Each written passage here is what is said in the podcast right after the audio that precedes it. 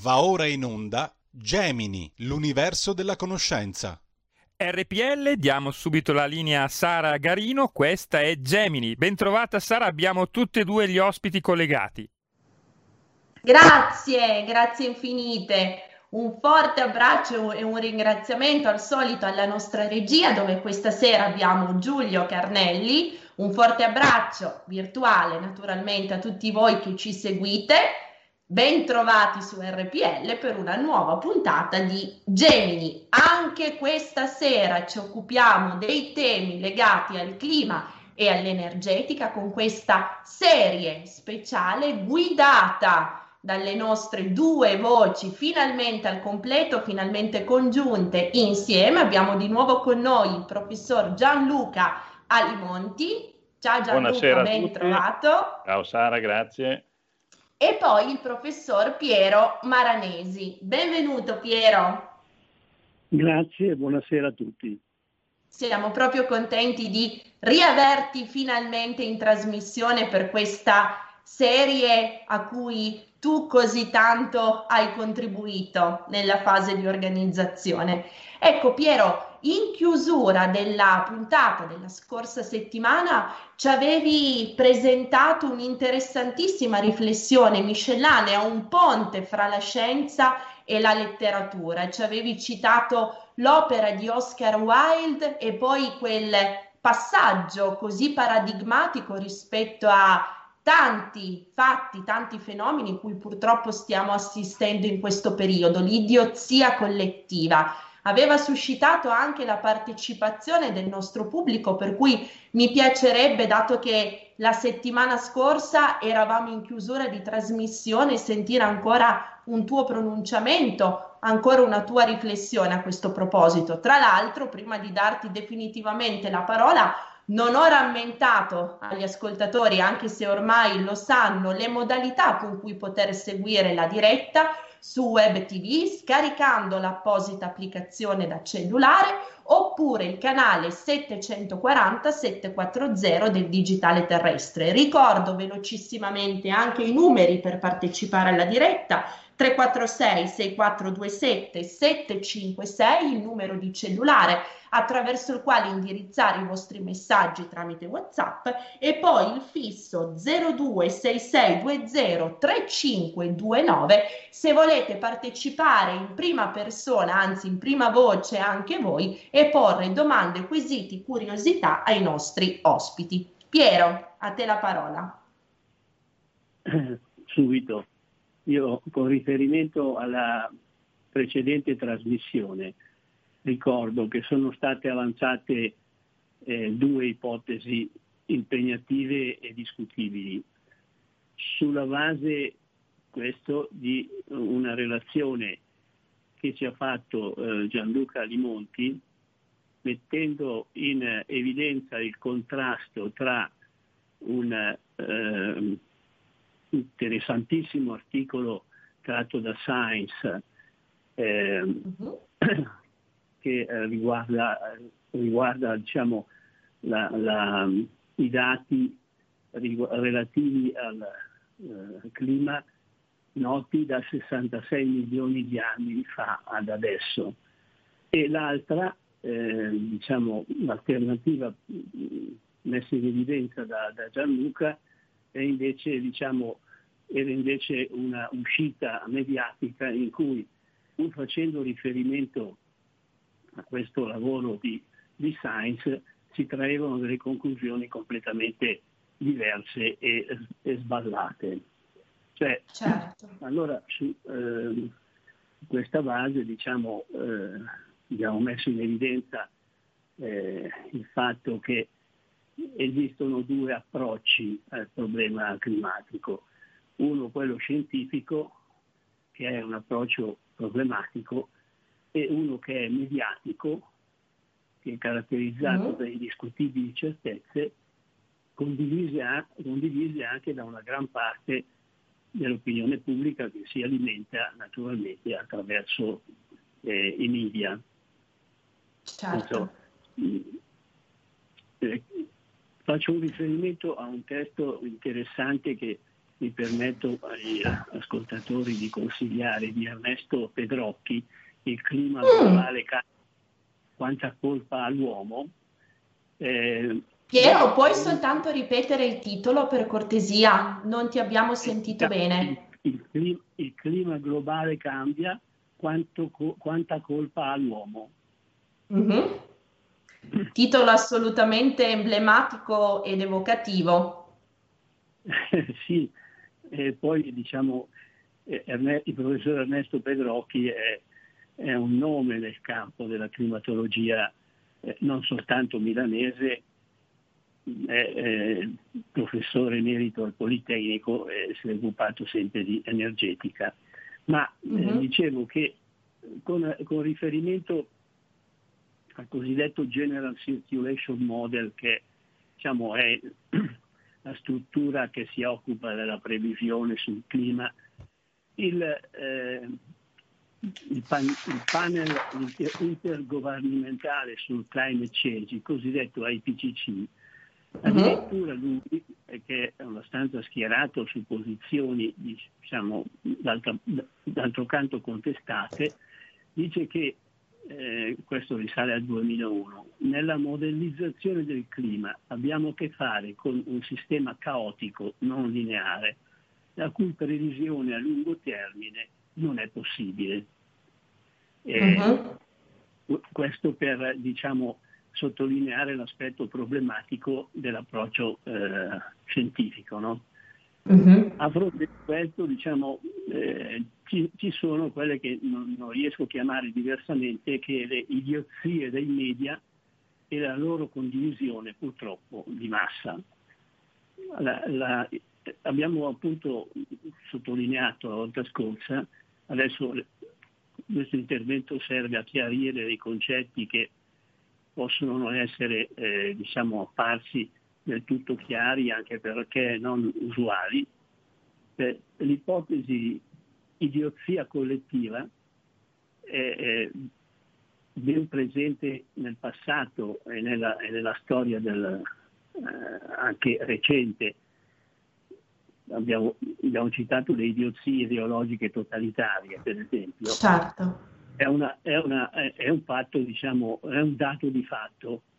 E delle due ipotesi cui eh, prima facevo riferimento, la prima è eh, può attribuirsi alla cosiddetta climatologia mediatica una eh, idiozia collettiva. Eh, mm-hmm. Qui ci siamo aiutati, come dicevi tu prima, andando a, a, a rileggere certe eh, pagine di Oscar Wilde, il quale appunto eh, assimila la, cioè riferendo una, una considerazione di, di, un lord, eh, dice che eh, sosteneva che l'idiozia ereditaria della stirpe, lui veramente la chiamava, diciamo, la, la, il sano buonsenso inglese, era uh-huh. il baluardo della società. E quando noi parliamo di idiozia collettiva facciamo un po' riferimento a questa idiozia citata da Oscar Wilde che eh, diciamo, impregna in, quel, in, quella descrizione il buon senso inglese. No. Certo, certo, certo. Diciamo... D'altro canto, Piero, stavo segnando alcune cose sentendoti parlare perché davvero quello che ci stai spiegando è, è foriero di tantissimi spunti assolutamente interessanti. Tu prima riferendoti ai mezzi di, di comunicazione e di informazione che in questo caso, ribadiamole, fanno disinformazione, hai utilizzato il verbo alimentare questi mezzi di informazione che alimentano l'opinione pubblica. Io direi che in questo senso sarebbe più corretto, più plastico, più tagliente, più provocatorio e dissacrante, ma allo stesso tempo oggettivo utilizzare invece il verbo intossicare. Perché a proposito appunto di queste idiozie che anche gli organismi mass mediatici purtroppo eh, si prestano a diffondere, il verbo, come dire, più esiziale, se vogliamo, più negativo, come dire, rende forse meglio l'idea di quanto sia il potere di influenza dei giornali. Penso, che la tua, la tua eh, definizione è, è, ancora più attinente della, della mia, anche se io cerco diciamo, di come dire, eh, moderare i termini in un certo senso, certe volte, eh, non essendo di fronte a interlocutori che mi possono contestare, capisci? E quindi eh, io certo. invece sono, sono, abituato a diciamo, esprimere le mie opinioni normalmente di fronte a, eh, a chi magari ne condivide di diverse e mi può fare delle obiezioni ma in, certo. nella fattispecie non, stia, non, sto parlando di mie opinioni, ma sto parlando di due ipotesi, sto descrivendo due ipotesi che eh, uh-huh. mi sembrano sensate e fare ipotesi è, è il mestiere del, ricerca, del, ricercatore, cioè quando una cosa non si conosce, eh, se, se, se si è diciamo, fortunati si fanno delle ipotesi che magari vengono come dire, validate eh, attraverso una eh, seria eh, diciamo, considerazione e, e, critica anche da parte certo. di chi non è partecipe della, della proposta. Certo. Quindi dicevamo che il, questa diciamo, assimilazione alla, alla eh, idiozia collettiva citata da Oscar Wilde, eh, suggerisce anche mh, l'altra ipotesi che eh, sia questa, questa idiozia, questo tipo di idiozia sia in qualche modo assimilabile a una epidemia, come mm-hmm. l'influenza o il coronavirus stesso o, o, la spagnola, sia pure in forma non, non virale, ma caratterizzata da condivisione di certezze influenzate che influenzano infondate, di certezze infondate che influenzano mm-hmm. il, il, pensiero e il comportamento di tanti.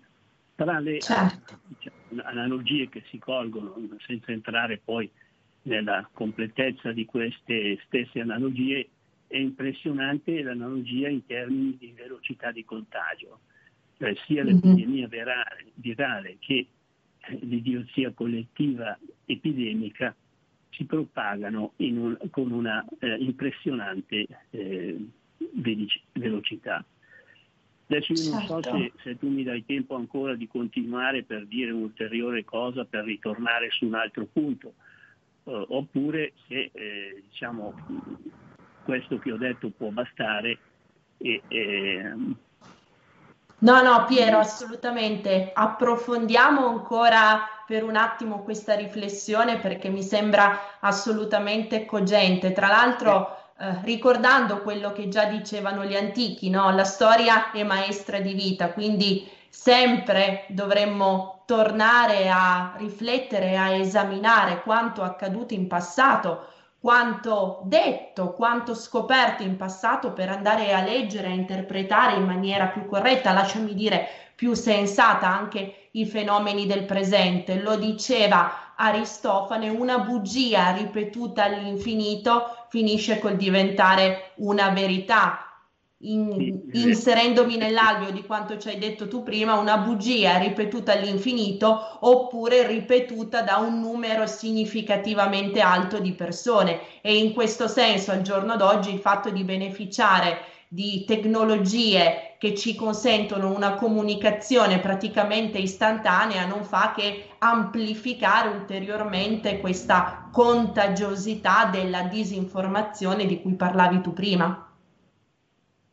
Certo, allora eh, continuo diciamo, ricordando una, un ulteriore punto che, cui è stato accennato, al quale è stato dato cenno nella precedente eh, trasmissione, e cioè eh, il fatto che Oscar Wilde parli di una idiozia ereditaria mm-hmm. e che eh, diciamo, naturalmente pone dei problemi, nel senso che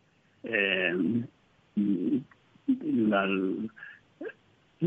la, l'epidemia che noi eh, siamo abituati, quella virale, a temere, eh, non appare essere ereditaria, ma nemmeno quella di cui parla eh, Oscar Wilde. Non intende certamente dire che l'idiozia che caratterizza in un certo periodo l'opinione pubblica inglese venga trasmessa attraverso quel, un, una, uh, meccanismo genetico classico che noi oggi uh-huh. dovremmo risalire al DNA. Questo non, non è assolutamente diciamo, evidente, eh, anzi è evidente il contrario anche nella sintetica espressione di Oscar Wilde, piuttosto questa ereditarietà va intesa come una predisposizione genetica per epidemie, uh-huh. siano esse virali e no, in questo caso anche per l'epidemia di idiozia collettiva, cioè ciascuno di noi non ha il, l'influenza ma ha in qualche modo in sé, in un certo posto, la, eh, ha ereditato la possibilità di, di uh-huh. eh, trarla e questo vale certo. anche per epidemie eh, culturali. Quindi piuttosto diciamo di una ereditarietà genetica classica per le une uh-huh. o per le altre, semmai varrebbe la pena di, di approfondire eh, che non si tratti piuttosto di una ereditarietà epigenetica. E abbiamo l'altra volta citato appunto questo termine, questa parte della genetica così importante oggi e così poco dibattuta che può servire a spiegare diciamo, molte cose di tipo anche tra loro diverso. Insomma. certo. Adesso in conclusione devo ripetere che eh, l'ipotesi di una sorta di climatologia mediatica condivisa da una gran parte dell'opinione pubblica, eh, la, la, la, presenta come una pericolosa forma epidemica. Queste sono uh-huh. le due ipotesi fatte. E poi, diciamo, eh, anche, anche, la scorsa volta concludevo diciamo, facendo riferimento ai, ai rimedi cui si può pensare, alle terapie che sono essenzialmente quelle di attribuire alla scienza e alle risultanze sperimentali e ai modelli matematici l'importanza che, che hanno in contrapposizione alle certezze mediatiche. Certo, certo.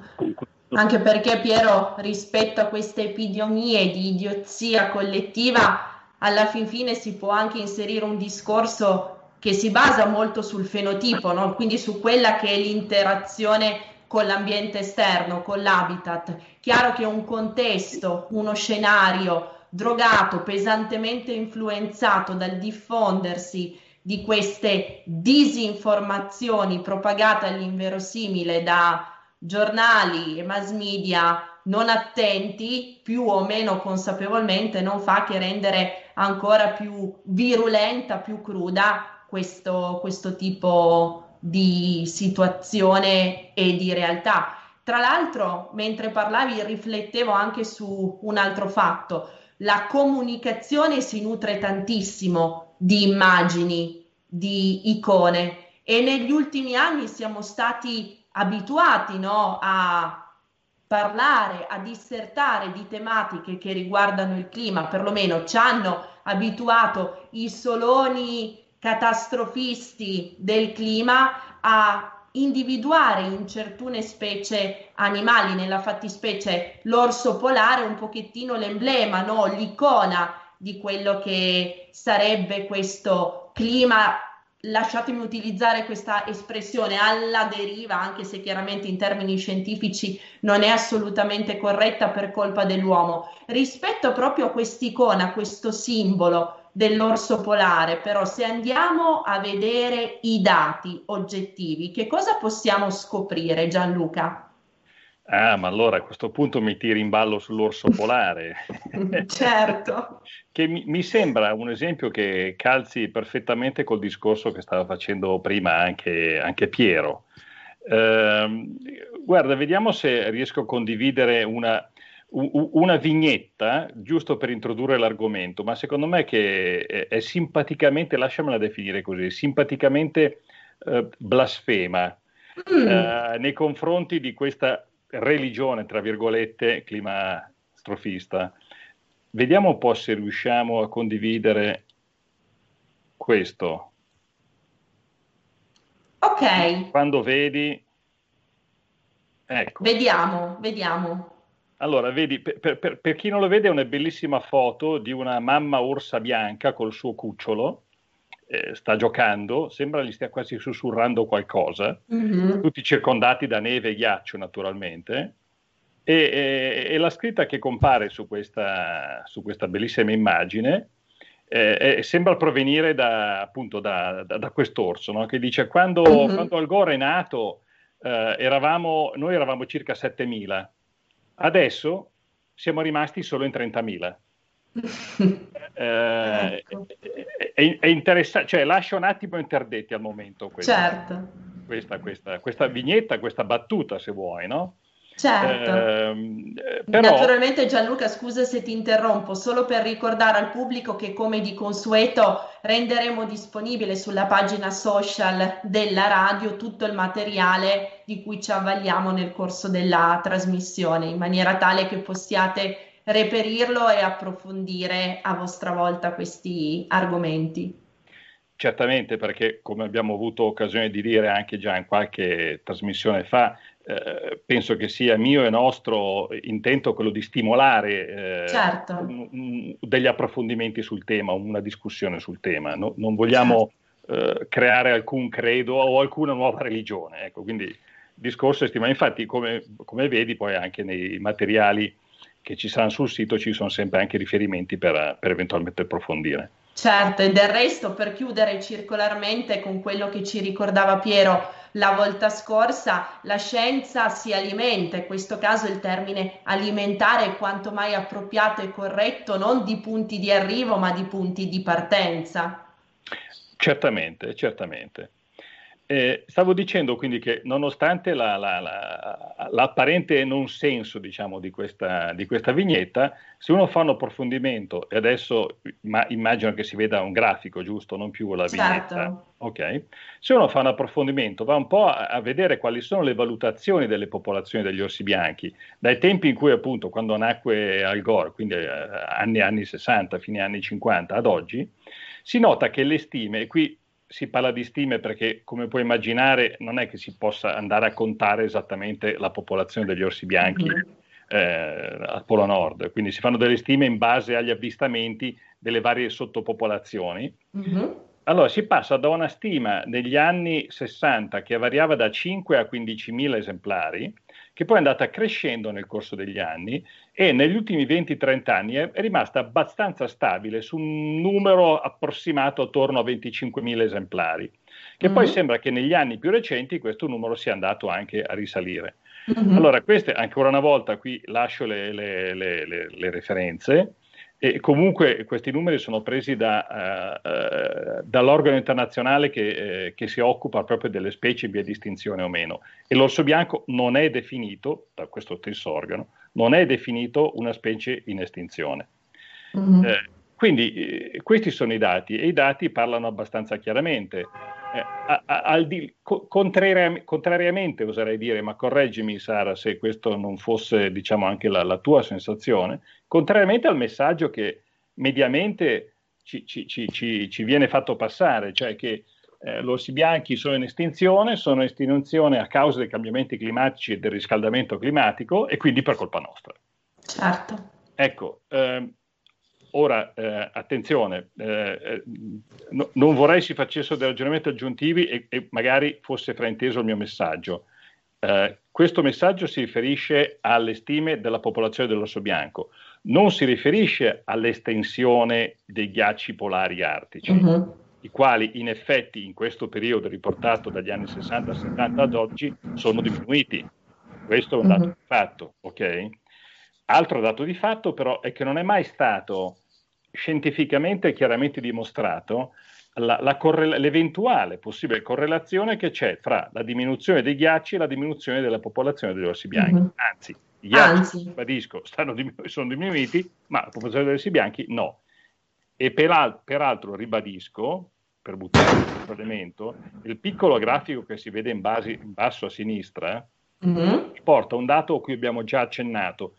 Qui magari mi scuso, non si vedrà chiaramente, però nel materiale poi quando sarà... Eh, eh, consultabile, eh, fare in modo che questo si veda decisamente meglio. Allora, questo eh, rappresenta eh, il numero di mesi eh, all'anno in cui l'estensione del ghiaccio artico è superiore al 50% della superficie. Mm. Allora, in altre parole, vuol dire che il periodo attuale antropocene, chiamato antropocene, ha per quanto abbiamo detto che in effetti negli ultimi decenni questi ghiacci stiano diminuendo, ha mm-hmm. un'estensione mediamente superiore all'Olocene. L'Olocene è il periodo, il nostro periodo interglaciale di cui diverse volte abbiamo parlato, no? Sì. Cioè dall'uscita dell'ultima era glaciale, circa 10-11 mila anni fa, ad oggi viviamo nell'Olocene, quindi questo periodo interglaciale. Abbiamo già detto che eh, mediamente l'Olocene è stato, perlomeno se non altro, nel nostro emisfero, nell'emisfero nord, più caldo del, di quanto ci troviamo alla temperatura attuale. Per cui di conseguenza i ghiacci, anche artici, nel periodo dell'Olocene sono stati mediamente più ridotti di quanto non lo siano adesso. E nonostante questo, butto lì l'ultima riflessione, gli orsi bianchi sono sopravvissuti benissimo e sono arrivati numerosi, come vediamo, sino a noi. Certo, certo, e questi sono i dati, eh, Gianluca, questi sono i dati scientifici oggettivi che purtroppo o non si conoscono oppure non si vogliono far conoscere, oppure tutte e due. Eh, eh, lasciami, lasciami, essere un po' critico da questo punto di vista. Allora, eh, i dati, secondo me, la maggior parte di noi non li conosciamo, nel senso che ci viene detto che l'orso, l'orso bianco è in estinzione, ci crediamo, punto. Uh-huh. Ma se appena facciamo un approfondimento, è facilissimo andare a questo sito internazionale, ci rendiamo conto che le cose non sono così. Quindi chi si occupa eh, di questo tipo di informazione, faccio fatica a credere che non sappia come, stai, come stiano realmente le cose. Questo certo. fa fatica. Ecco. certo. O che non sappia come potersi appropriatamente documentare. Certamente, certamente. Infatti. Ecco, Sara, professori, vi fermo solo un minuto per la pubblicità. Grazie Giulio, ci troviamo tra poco. Pronto? Avvocato. Mi dica. C'è bisogno di lei. L'avvocato risponde ogni venerdì dalle 18.30 con l'avvocato Celeste Collovati, solo su RPL, la tua radio. Il prossimo sabato 17 ottobre alle ore 11 in diretta radio rpl.it nella trasmissione L'uomo e ciò che mangia avremo in intervista il dottor Piero Mozzi, medico capace di una visione d'insieme dell'essere umano e di suggerirci un'alimentazione per rinforzare il sistema immunitario, soprattutto per affrontare il prossimo inverno senza ammalarci. Il filo diretto con gli ascoltatori sarà lo 02 6620 3529 Conduce Valentina Lucarelli. Al prossimo sabato, 17 ottobre, alle ore 11. Porta con te ovunque RPL la tua radio. Scarica l'applicazione per smartphone o tablet dal tuo store o dal sito radiorpl.it. Cosa aspetti?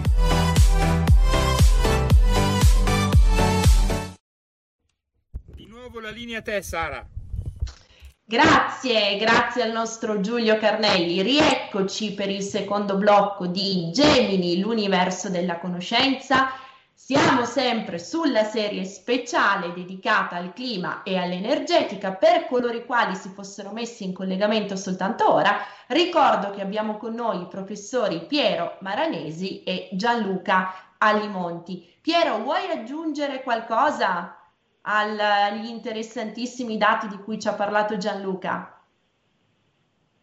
Ma eh, quello che ha detto Gianluca a proposito degli orsi bianchi io eh, non conoscevo, e, eh, però mi richiama un, un'analoga situazione cui, alla quale abbiamo probabilmente già fatto cenno in precedenza, che è quella della desertificazione, cioè al fatto che eh, i, i, media diciamo, mm-hmm. eh, eh, dichiarano che eh, e, e, impauriscono anche la, la popolazione eh, prospettando diciamo, come conseguenza dell'attuale clima una eh, perdita del, eh, del, green, cioè una mhm. desertificazione. Mm-hmm. Tanto è vero che esiste addirittura un dipartimento per la diversificazione all'interno dell'IPCC. Invece, diciamo, certo. come forse è già stato detto, eh, se ben ricordo, negli ultimi 30 anni la parte di superficie terrestre che si è eh, rinverdita, no? uh-huh. quindi il contrario della desertificazione è pari al eh, territorio degli Stati Uniti. Uh-huh. Quindi anche qui, mh, eh, ritornando su questioni che riguardano direttamente l'ambiente, gli animali e gli esseri viventi, in questo caso le piante, ci troviamo di fronte a una, eh, a una forte alterazione di quelli che, che, sono, che sono, i dati. Questo certo. è quello che, che mi viene da, da, dire in continuazione alla mm-hmm. eh, informazione di, eh, di, Gianluca. Per mm-hmm. il resto io più che di orsi bianchi mi, sono interessato e mi occupo di orsi eh, come quello marsicano o comunque i nostri e eh, anche qui però ricordo che anni fa diciamo, era, era, si divulgava una forte preoccupazione sulla loro sopravvivenza e sui loro numeri. Eh, mm. È vero che per esempio in provincia di Trento si, si decise di aprire eh, credo con l'emissione di pochi esemplari, forse 4, attualmente sono 90. E, eh, mm. Quindi diciamo eh, sono con, continui eh, e frequentissimi esempi di, di altera- alterazione della, eh, della realtà eh, ambientale.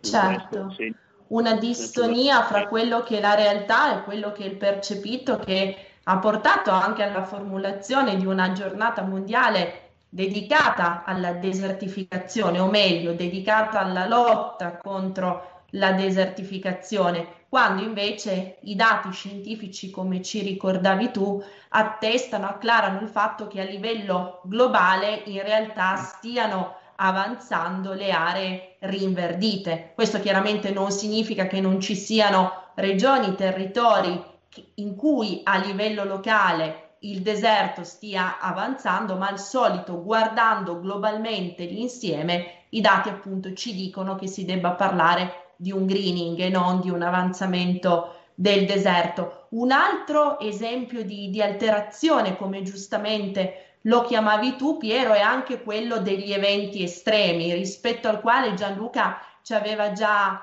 raccontato diverse cose nel corso di una delle puntate precedenti. Vogliamo riprendere anche questo argomento, Gianluca?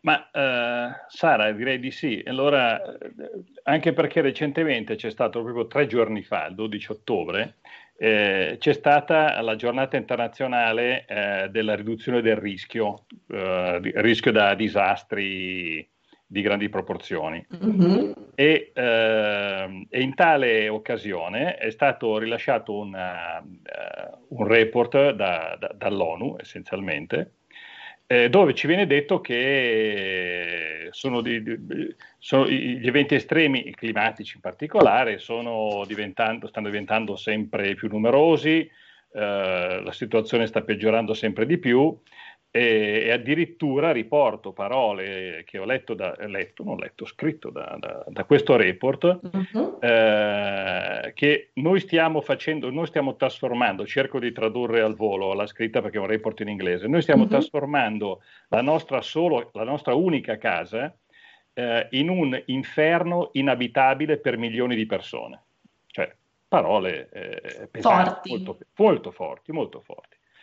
Allora, eh, e allora, ancora una volta, questo è il messaggio. Poi non sto a, a leggerti tutte le parole che c'erano nel report, era veramente molto uh, catastrofista. Allora, come abbiamo avuto modo di affrontare eh, questo tema già negli incontri precedenti, a me questi dati cioè, quest- non torna. Allora, siamo andati a vedere il report e qui vediamo questo, questo, grafico sulla sinistra, il grafico principale che riporta l'andamento degli eventi estremi, divisi come geofisici, ci sono anche terremoti, eh, però idrologici, mm-hmm. meteorologici e climatologici, negli ultimi vent'anni. Allora, la cosa che appare subito evidente da questo grafico è che al più ha un andamento piatto, forse può essere in decrescita, tant'è mm-hmm. che da un fit che è stato fatto sugli stessi dati, scusa, un'interpolazione, una valutazione lineare, scusa. Ormai mi leggi nel pensiero. Eh, lo so, ormai eh, leggo al volo i tuoi richiami e chiedo scusa per utilizzare questa terminologia non sempre consona. Eh, comunque una, una, valutazione un po' più precisa di andamento lineare di questi, di questi dati mostra che in realtà questi dati mostrano una diminuzione di eventi estremi de circa del 15% dal 2000 ad oggi. Mm-hmm. Questo è quello che mostra questo grafico. Però in effetti il, il report della, dell'ONU ci dice che si osserva un notevolissimo incremento di eventi estremi negli ultimi vent'anni rispetto ai vent'anni precedenti. Mm.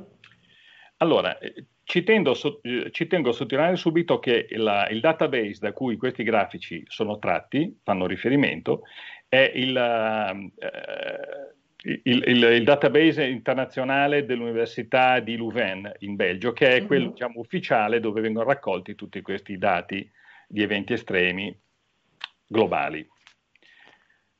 Allora, in effetti, se uno va a vedere questo, questo, database, si nota, questo è praticamente il grafico molto simile a prima, ok, in alto sulla sinistra, si vede che dal 2000, che è circa qua, eh, sui due terzi diciamo, del, del, grafico, si vede che dal 2000 ad oggi in effetti si può parlare più di discesa, mm-hmm. però in effetti prima del, del 2000 si nota un'importante salita, addirittura salita. il secondo grafico che si vede un po' più basso, che è ancora più esteso, quello di prima partiva dal 1970, il secondo che vediamo qui più in bianco e nero, diciamo, non colorato come quello di prima, parte dal 1900, addirittura si vede che quasi prima sembrava non esistessero gli eventi estremi, mm-hmm. poi si ha un'importante crescita sino a circa l'anno 2000, per poi avere questa, questo piatto o decrescita. Decrescita. decrescita. E questi sono ancora i dati eh, sempre dello stesso centro internazionale della, disa, del database dei disastri internazionali, ok, per intenderci, quindi i dati sono gli stessi. Beh, allora uno guarda questi dati, dice, caspita, è vero, l'affermazione dell'ONU è assolutamente vera. Negli ultimi vent'anni c'è stato un significativo incremento rispetto a, ai vent'anni precedenti, cioè dal 1980 al 2000. Però... Peccato, peccato che è ben nota la posizione del CIRED, cioè di, questo, uh, di questi ricercatori che eh, tengono sempre aggiornato questo database dei disastri internazionali, mm-hmm. i quali, adesso non sto a tradurre tutto quanto, ma il messaggio è, attenzione, ehm, non si possono prendere, fare, prendere conclusioni semplicemente guardando i numeri degli eventi estremi così come li riportiamo noi. Essenzialmente perché? Perché nel corso degli anni, nel corso del XX secolo, sono migliorati e aumentati tantissimo i sistemi di monitoraggio, osservazione, quindi certo. i sistemi che ci possono far rendere conto che c'è stato un evento estremo rispetto agli ultimi vent'anni. Per cui il, quello che ci viene detto è attenzione, tutto quello che avviene prima, molto probabilmente in realtà i dati sono assolutamente piatti ma vediamo questo aumento essenzialmente perché siamo più in grado di, di vederli questi eventi estremi. Possiamo certo. considerare affidabili solo i dati a iniziare circa dal 1995, cioè esattamente da quando più o meno vediamo che sono piatti.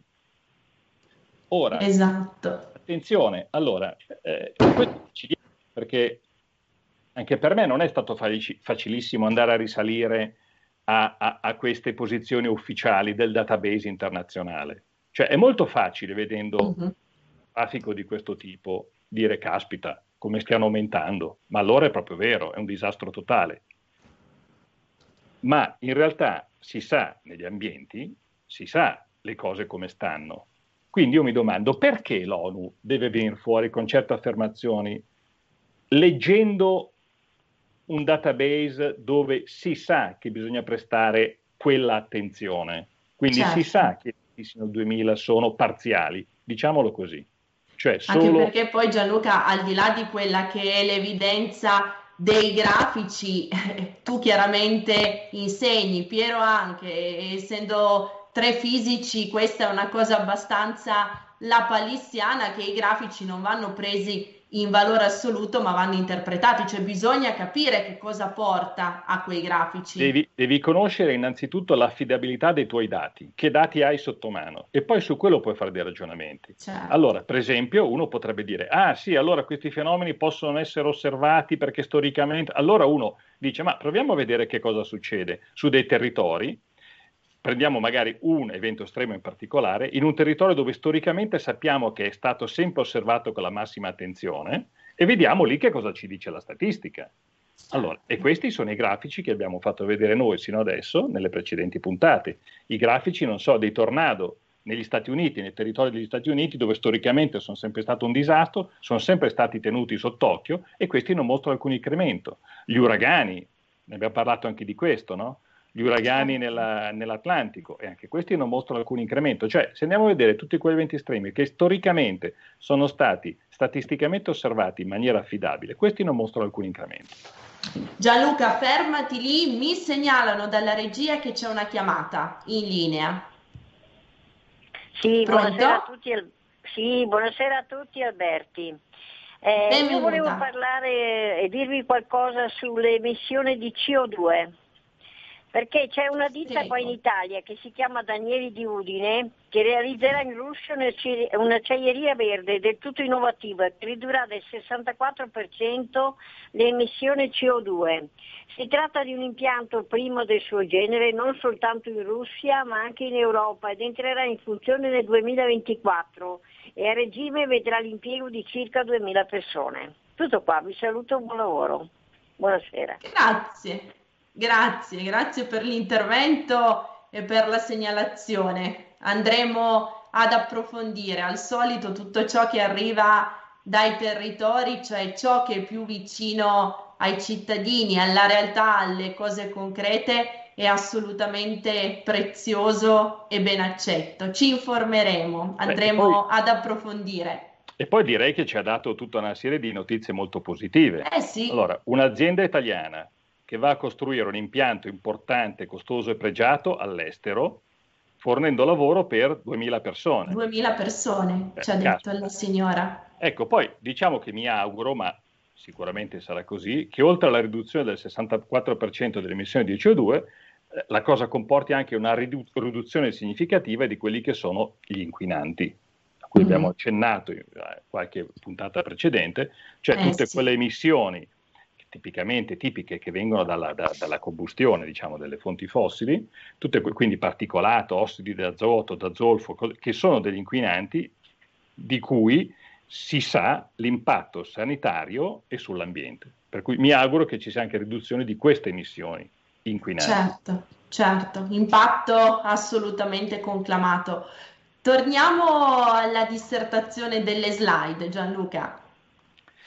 Sì, e questo, eh, questo voleva essere un altro, un altro esempio eh, di, di, di, diciamo di, messaggistica eh, mm. che, ci viene, che, ci viene, passata, anzi secondo me saremo anche, questo messaggio non so se è già passato o ci verrà passato dai giornali, dai telegiornali eccetera, eh, che lascia abbastanza abbastanza interdetti. Eh, e, e, tornando alla tua domanda di prima, cioè, ma se eh, deriva dall'ignoranza o, o, o no, io no, non posso credere eh, che non si sappia eh, che i dati sino a un certo anno non sono affidabili. Cioè addirittura uh-huh. c'è stato, non dico un, uno scandalo, perché scandalo non è, ma anni fa, quando imperversava molto di più Al Gore, eh, sappiamo le posizioni che lui ha su certo. questo tema, anzi quanto ci ha marciato, lasciami dire, certo. su questo tema è stato costretto a togliere un grafico simile dalle sue presentazioni perché gli è stato fatto notare proprio da C-Red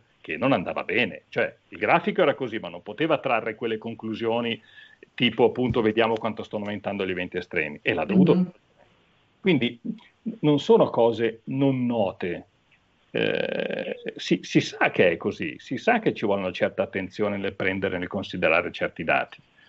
Ecco, certo. poi io non voglio dire, attenzione, che qui non voglio essere frainteso, non, non, voglio dire che dal, 2000, dal 1995 in avanti, cioè da quando i dati sono più o meno affidabili, sembra quasi vedere una certa costanza o diminuzione. Ecco, io non voglio dire che c'è una diminuzione, attenzione, eh?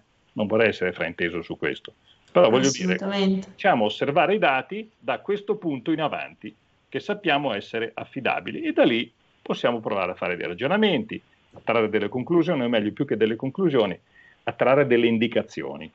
Ecco, che la, la, la differenza è assolutamente sostanziale, Gianluca. Mentre parlavi, eh, pensavo a quei, a quei, giochi, a quei giochi che vengono riportati spesso sui, sui giornali, no? anche per i bambini, in cui si conosce dove si deve, dove si vuole arrivare e in base a dove si vuole arrivare si costruisce il percorso migliore, diciamo più celere, più facile più breve. E l'impressione è appunto che per quanto concerne la climatologia, ma non solo per quanto concerne la climatologia, si voglia distorcere, si voglia edulcorare e dirottare i dati grafici, l'oggettività, piegandole a una, un qualche tipo di narrativa che nulla ha a che fare con l'obiettività scientifica, ma che è asservita chiaramente a tipologie di interessi di altra natura, vero Piero? Su questo, prima che, che ti infortunassi, eri intervenuto anche tu nell'ambito di una delle prime puntate di questa serie. E anche qui siamo a livello di ipotesi, ma tra le ipotesi è che diciamo, i, i, chi condiziona questo tipo di informazione di massa alterata eh, lo faccia per ragioni diciamo, di, di, di, interesse eh, eh, prettamente economico eh, sostenuto da determinati gruppi oppure per interesse politico. E eh, quello che forse non abbiamo ancora detto finora è che l'interesse politico è spesso determinato, è conseguente alla alle credenze dell'opinione pubblica. Cioè il politico mm. normalmente non, eh, non ha de- delle idee diciamo, molto precise, per esempio, su questi dati che riguardano il clima, eh, ma nel momento in cui capisce che eh, è gradita dall'opinione pubblica, una, è gradito dall'opinione pubblica un atteggiamento orientato per esempio a un certo tipo di catastrofismo eh, mm. e, non, non, fa altro che aderirvi e, eh, se, e, quindi non fa altro in, quel, in, quel, in, qualche modo, per usare ancora il termine di prima, lo alimenta. Eh, mm-hmm. D'altronde il fatto anche che diciamo, i, i, i, grandi della terra, non faccio nomi, eh, ricevano in pompa magna certi rappresentanti di eh, quelle espressioni eh, scientifiche o mediatiche prima definite eh, anche eventualmente eh, idiozia, mm-hmm. è una dimostrazione di questo. Cioè non è che i grandi della Terra sono degli esperti di anidride carbonica, no? ma certo, in realtà certo. hanno convenienza a fomentare questo aspetto perché porta voti. Mm-hmm. E questo è un altro grande tema, Piero, quello dell'opinione pubblica, di ciò che viene radicato a livello di coscienza collettiva nell'opinione pubblica, che diventa anche poi presupposto dell'agire politico, se non in toto, almeno in una sua parte. E questo è un tema in apparenza, come dire, semplice, quasi, quasi diciamo, banale no? nella, nella, sua oggettività e anche nella, nella consecutio temporum, ma che in realtà meriterebbe di essere trattato e affrontato in maniera più approfondita e appunto, lasciami dire, più scientifica, proprio per via di tutte le implicazioni che poi genera a livello di dinamiche socio-economiche. Sì. Ecco. Eh sono d'accordo. Come cogliendo diciamo, un eh, cenno che prima faceva eh, Gianluca, eh, il, mh, mm, non è da trascurare il, il, nell'ambito delle problematiche ambientali che ci sono, no? mm. che l'informazione distorta in certi ambiti danneggi in realtà informazioni e la consapevolezza invece eh, importante e eh, spesso sottovalutata. No? Certo, eh. certo, certo. O comunque non ripresa adeguatamente dai soliti organismi di informazione o disinformazione, ecco. Tra l'altro sì. per, per, coloro i quali beneficiano anche del video, Gianluca ci sta proiettando un altro grafico, un grafico che ci aveva già presentato qualche puntata fa sui decessi imputabili a cause climatiche. Siamo quasi alla fine, Gianluca, vogliamo ancora riprendere e commentare questo grafico? Sì, se c'è un minuto molto velocemente, Sara, perché... Ne abbiamo tre.